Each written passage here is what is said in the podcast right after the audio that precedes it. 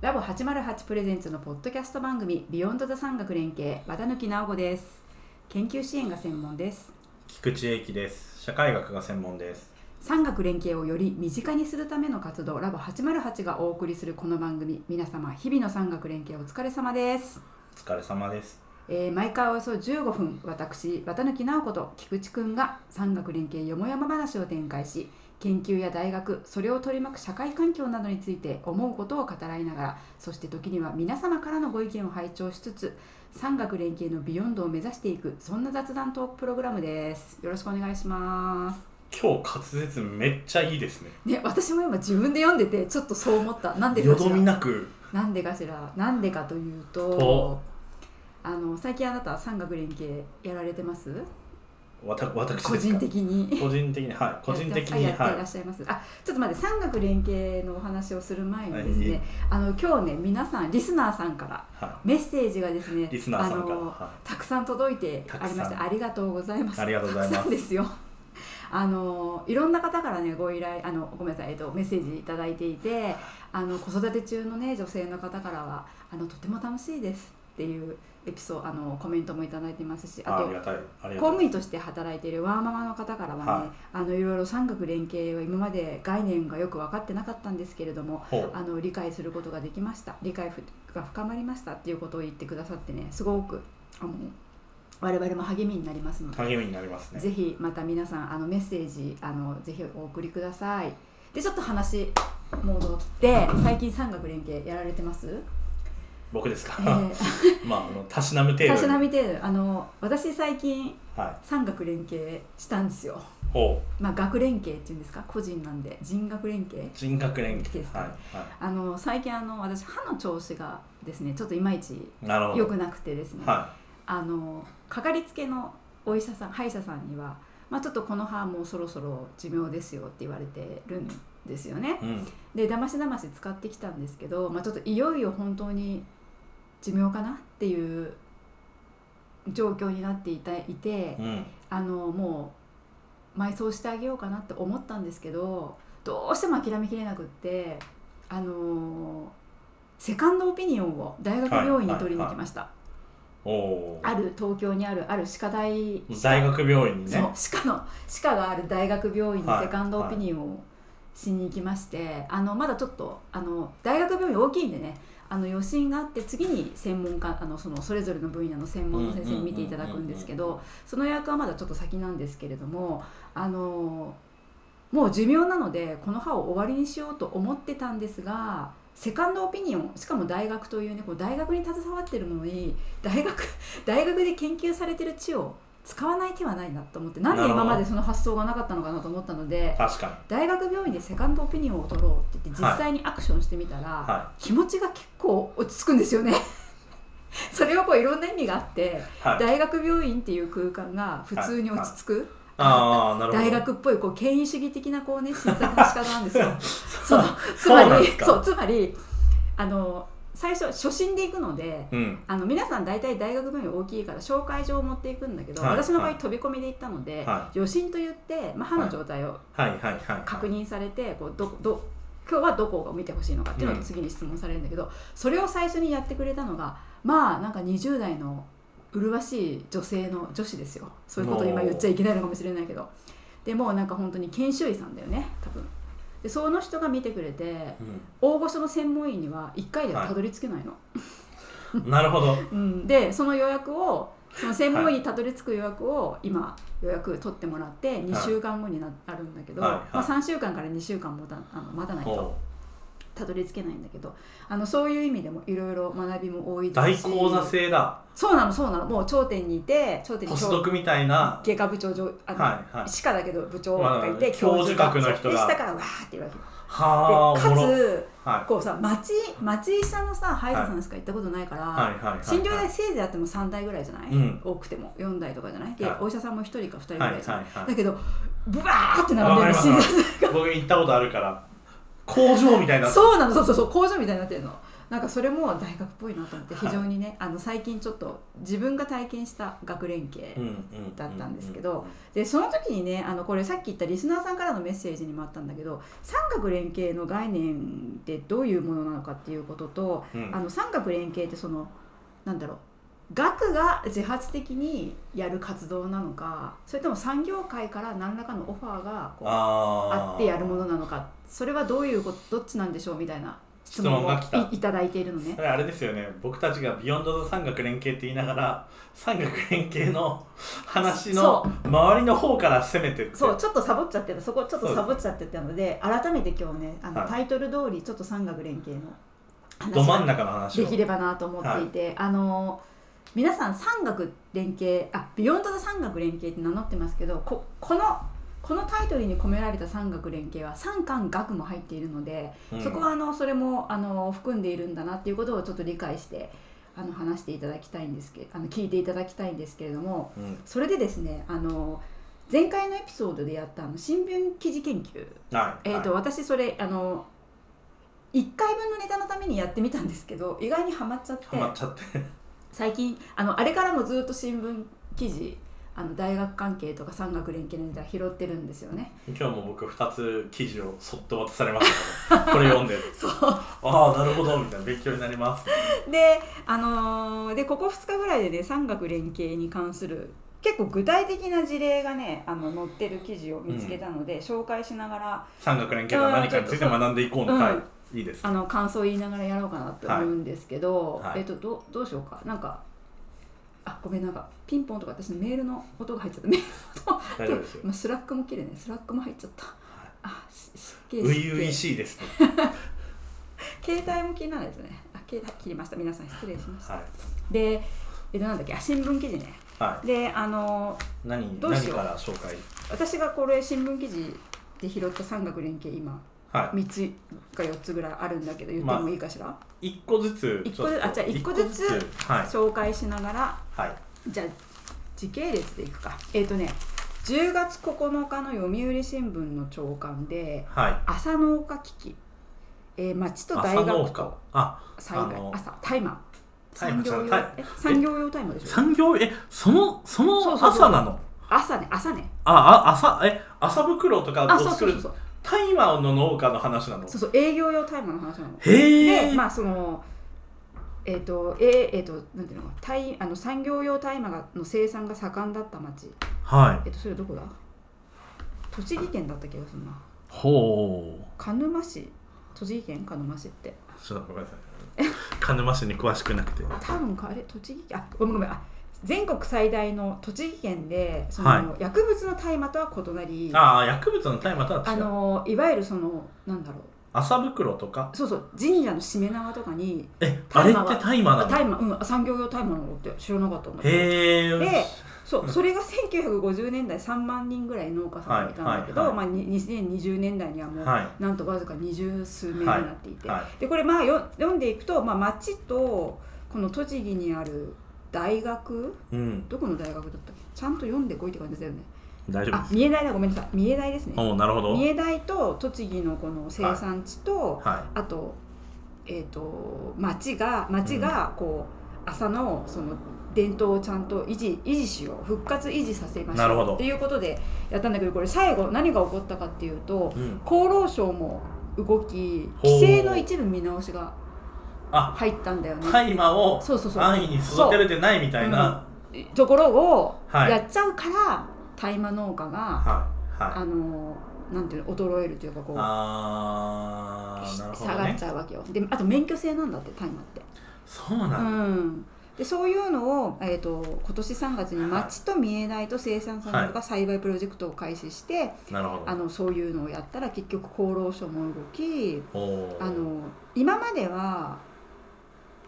都道府県外への流通は禁止うん畑には監視カメラや柵が必要とかいうルールがあったんだけど、それをこう要件を緩和するように都道府県に通知を出したっていう成果がね、なるほど、ねまあ、出たということでこれあれですね今僕が僕があの大麻に反応しすぎたせいで大麻の話になっちゃってますけどあ違いますよ皆さんこれ産業用大麻ですよ。これは、うんつまり産学連携に結びつけるとう、んまあ、今特にそうですね日本全国、まあ、日本って課題先進国って言われますけど、日本全国の課題をその課題に困ってるまあ自治体とか、うんあるいはまあ農家とかまあだから産業側ですよね、うんからの要請に応じて大学が自ら持ってる知識を提供する形で連携しようっていう産学連携のそうだねあのなのでやっぱり産学連携はおそらく基本的に産官からの要求を学が受けるっていうスタイルの方が多いんだと思うんだよね。でただ研究活動っていうのは基本そうですね、あの研究者の知的欲求に応じて自発的に行われるものだから、そこのマッチングがずれると実は産学連携ってちょっと悲惨って言ったらちょっとオうんーバーだけども、そこのマッチングがうまくいかないと成果にもうまくつながらないっていうのがある,、うんあるのとあとちょっと先にまだ事例があるんだけど先に言うのもあれ結論言っちゃうようであれなんだけど結局その研究者って研究成果に誠実でなくあるべきじゃない、うん研究インテグリティとか。でそうするとこう依頼をした産や官からうんが期待しない成果が出ちゃうことって多分あると思うんですよね。でそれをちゃんと産側が依頼した側がうまく受け止めて改善していくのか違う結果が出るならもう産官学連携はしないって話になるのかっていうのはもうもちろん選ぶことだと思うんだけどそういうこともある。ただ、研究者は研究成果にあの誠実なのであのじなんていうの正しい知見を提供するっていうスタイルは変わらないので、それを産産側がちゃんと受け止める必要があるんだけど、でもそれって結構私難しいなってうんだって、みんなさ期待した成果が欲しいからお金出して大学に外部資金入れてくれるわけでしょ研究費という、うんうでんその時に期待した成果がもらえなかったらえって欲しい商品買ってお金払ったのに詐欺じゃんって思われちゃうまあ、あー誤解が生まれちゃうじゃないでただそれが誤解だからその誤解を解く人材が必要でそれが URA ですようんうんそのちゃんなるとほどつねないであげるちゃんと研確かに究者が研究専門用語でしか言わないことを確かにちゃんとかいあの解釈してその相手方に分かるように説明してあげたりあー期待する成果がなかったとしてもじゃあ今かま困ってる課題に対してどうそれをこう解決策に向くなんていうのうんつなげるかっていうつなぎの人なんていうつなんていうそういうの翻訳者なんていうまあイントラ、まあ、うん翻訳者という仲か介者伴奏者というか、まあうん仲介者みたいな役割は研究支援人材は担えるとは思っています。なんかこれもうもうちょっと文脈から説明しないといけないかなと思うんですけど、うんまずあのまあちょっとその分け方がいいか分かんないけど分かりやすく大学にはまあ文系学問とまあ理系学問があってまあ今回は理系学問の話ですよね、はい、で理系学問にはまあ基礎科学とか言うわれる、ん基礎をやるあのまあ数学もそうですけど、うん、何か特定の問題を解決するというよりかはう、ん、世界の法則を解き明かそうっていう分野があって、うんうんでそれに対して農学農学とか工学っていうのは、まうあ、ん北大ができた経緯とかもそうですけど例えば北大はその農業を北海道でやる上で技術指導とかするために農学校から始まってるみたいな。はいはい、っていう感じでそのはい問題を解決するための学問っていうのがまあ学部的にあって、まあうん今回だと工学部なんじゃないかなと思うんですけど、うん農学部か工学部でそうだね、三重大ね。でそじゃあそのあの分野の分野に応じた産学連携の話が出たので、ちょっとお次のう次の記事をこれ多分2つ比較してみた方がいいかもしれないので、あの2つ一気に紹介すおる願いねします。えっとこれねどっちも10月11日の日経新聞の朝刊ですね、で一つは今は話題の再エネ事業あー再生エネルギーはい、再生エネルギー事業を産官と連携して大学がやってますっていう話で、うんうん事例が2つあって龍谷大学非営利型で発電投資はい長野県立大学県と共同で地産地消ほうといってあのいろいろはいその連携の内容が紹介されてるのね。でもう一つはあのこれも10月11日の朝刊で、えっと、大学と経営人材で起業を促進こうんうんうんうんれうんビズリーチと東工大がタッグを組んでほうあのたその起業の対象は AI ゲノムっていうと理系の分野なんだけど、はいはいはいはいまあ、大学に知財これでそうは書いてないんだけどこれ研究現場に眠る有望技術の事業化って書いてある多分知財があるんでしょうね。でそれが TLO されていなくて、はいまあ、もったいないよねっていうことで ただ研究者はさ別に会社経営したいわけではないしですしその専門でもないのででも優秀なこうネタがあるでそれは絶対社会に必要で還元した方がいいよねって言った時に、まあ、ベンチャーを促進しでかなるほつ多分ベンチャーもやりたいと思う人はたくさんいるかもしれないけど経営をちゃんと見るちゃんとこう経営あの会社が法人としてて立ち行くように資金繰りとかちゃんとするとかいうところはやっぱりまた別の専門家が必要でその部分をあのビズリーチと東工大だから東工大はあの有望技術を提供しで事業化する人を募り、でその企業がベンチャー企業ができたらビズリーチが経営人材をあの派遣するのかあのトレーニングするのか、うんそういう支援をしますよっていう話で、えー、とさっきの前者の再生エネルギーは、まあ、環境工学理系での産学連携だし、えー、とビズリーチと東工大の大学経営人材の企業促進は、うんまあ、対象は理系だけど経営に関する専門の産学連携っていうのがありました。はかい、うんまあこの東工大の話とかもそうですけど、うん本来はそのさっきも言ったように農学とか工学って社会の問題を解決する学問だったのに、うんでも大学ってよくその白い巨塔とか増減の塔とかなんか言われますけど、はい、まあ閉じこもってちょっと社会と距離感ができちゃうわけですよね。本当は社会の役に立つための工学技術みたいな話とかも、うんうんその使われずに論文だけで研究者の間だけでシェアされてるみたいななんかそれを解決するためにこういう今の東工大とか、うんうんあとまあ再エネもそうだと思うんですけど、なんか出てくるみたいなのが結構産学連携の王道の話なのかなと思ってて、そうだねだから企業側からしたら自分たちの悩みを解決してくださいっていう、まあ、ベクトルで話がいったりうんしますよね。で、うんちょっと僕あの渡辺さんが話しながらスマホいじってたのはうこんれ別にメール返してるわけじゃなくて、ちょっと気になってたあのあの新潟大には、うん今産学連携の話があるじゃないうですか、んあの新潟大には学術指導制度とかは科学技術相談制度っていうのがあっていおおだから今のは産学連携って連携っていうから、大学側にもメリットがある話なんですよね、うんだから渡辺さんが言ったようにその大学の研究者は研究がしたいからお金をもらえますみたいなのででも出てきた結果が企業のニーズに本当にそうかどうか分かりませんみたいな、うんじゃないえもうただ地域の人たちが大学の先生にこんなんで困ってるんですよみたういんうなん相談を行く制度も最近はなんかある、あ地域のお悩み相談お悩み窓の口地みた域いなのをのその企業とかのそうそうそうそうそうなるほどなんかあの奈良県の大学の人と話した時に、はいなんか言ってましたよ言ってたんだよねなんかちょっとその響きが すごい覚えてて言うとなんかあのそのそのその大学はうん理系の大学で、はいいはいろんなこう農業の技術はいはいの課題解決の方法を持っている研究知見としてなのであのその人はその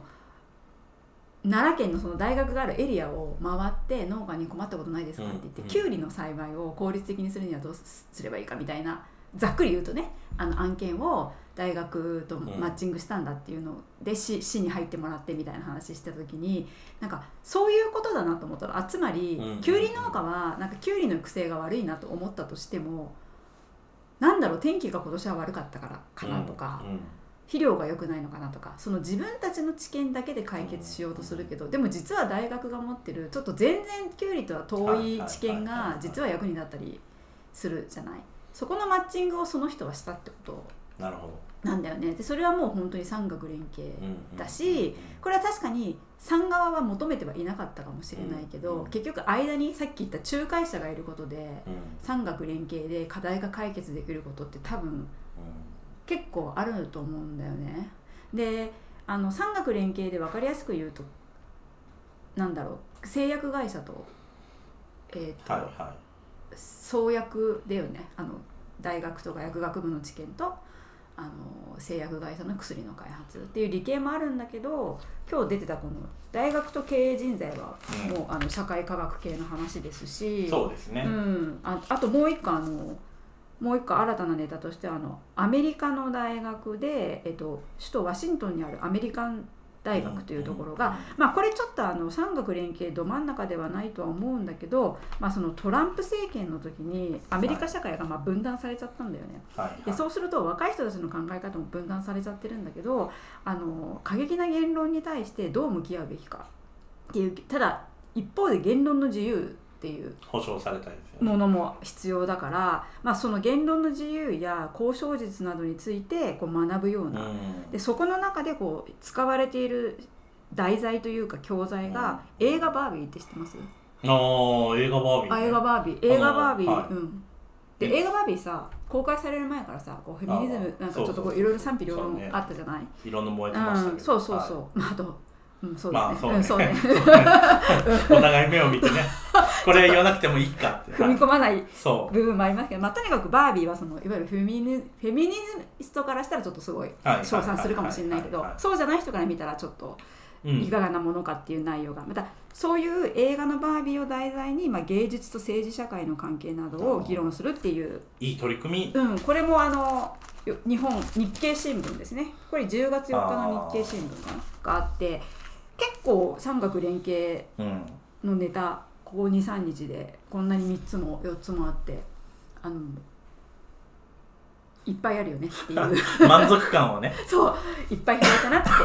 思ったんですけどね。うん、だから僕たちが言ってる三角連携ってさっきうんあの、三官学の連携も含むって言ってましたけど、うん今の話とか三官学まあ民とか,、うん、なんか結構三官三学にいろんな言葉がついてくるじゃないですそかうね。三官学金とかあ、金ね。金はいはいはい金融機関の金とか金ねはいはいだから三官学民だったら民あの市民、あうんえっとまあ、三官三官学公ん三冠学民三じ官ゃ学ない民か、うんあの市民も入ってくるとか、うん市民ってその地域のボランティアの人とかこうまさに今のこのアメリカン大学の例だと、市民の人たちがその市民社会の話ですよねそうそう市民社会の分断を橋渡しする役割を大学が担っている、なんかどこと連携するかっていうよりかはこう大事なのはその、うん大学が大学に閉じこもってなくてああいい社会にこういいこと成言う果をいかにそれうがんある時はその企業だし、うんある時は行政の課題だうしんみたいなのをやっぱ促進しないといけないよねうみたいなだってまあ皆さんの税金でそうだよね大学って少なからずそうだよね運営されてるからそうだよねっていう話なんですよねう。そうだよねでなんかそうだよねそう思うと三冠があで皆さんあの三学連携ねこのタイトルは というわけで民も金もいは入る官だけじゃなくて民と金も入るっていうことなんだけど、ただタイトルを変えちゃうとちょっと冗長なので産学連携のままでいきます、